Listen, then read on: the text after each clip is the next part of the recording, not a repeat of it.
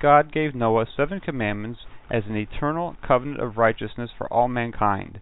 These include rejecting idolatry, blasphemy, murder, forbidden relations, stealing, and eating meat taken from a living animal, which is the initial basis for all our concepts of avoiding cruelty to animals.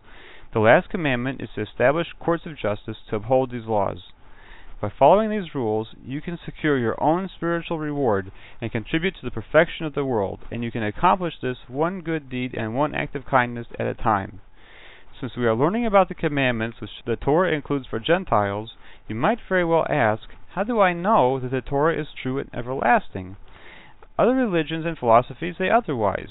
To understand the answer, let's assess the origin of the Torah scroll, as it has remained unchanged since biblical times, and trace this exact text back to Moses himself. At Mount Sinai, over 3,300 years ago, God openly revealed himself to the entire Jewish nation and spoke to them the Ten Commandments. This unique event had many eyewitnesses, three million Israelites, and a great number of Egyptians who had joined with them. The unbroken chains of families going directly all the way back to Mount Sinai are witnesses that this occurred. After this revelation to millions of people, Moses ascended to heaven from the top of Mount Sinai. There he spent forty days and nights learning from God about the hundreds of Jewish commandments and about the details of the seven Noahide commandments for all Gentiles.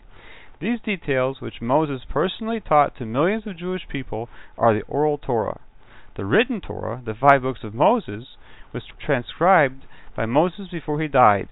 He wrote a Torah scroll for each of the twelve tribes and he placed one Torah scroll beside the Holy Ark which held the two tablets. How did God ensure that the written Torah would never be changed? He included a commandment that every Jewish man must have his own Torah scroll, which is either personally or as a member of a congregation. Of course, the older generations passed down their scrolls, and a new Torah scroll had to be copied exactly from an earlier scroll, going back all the way to the original scrolls written by Moses himself so there was no chance that even an accidental mistake in one word or one letter could be perpetuated.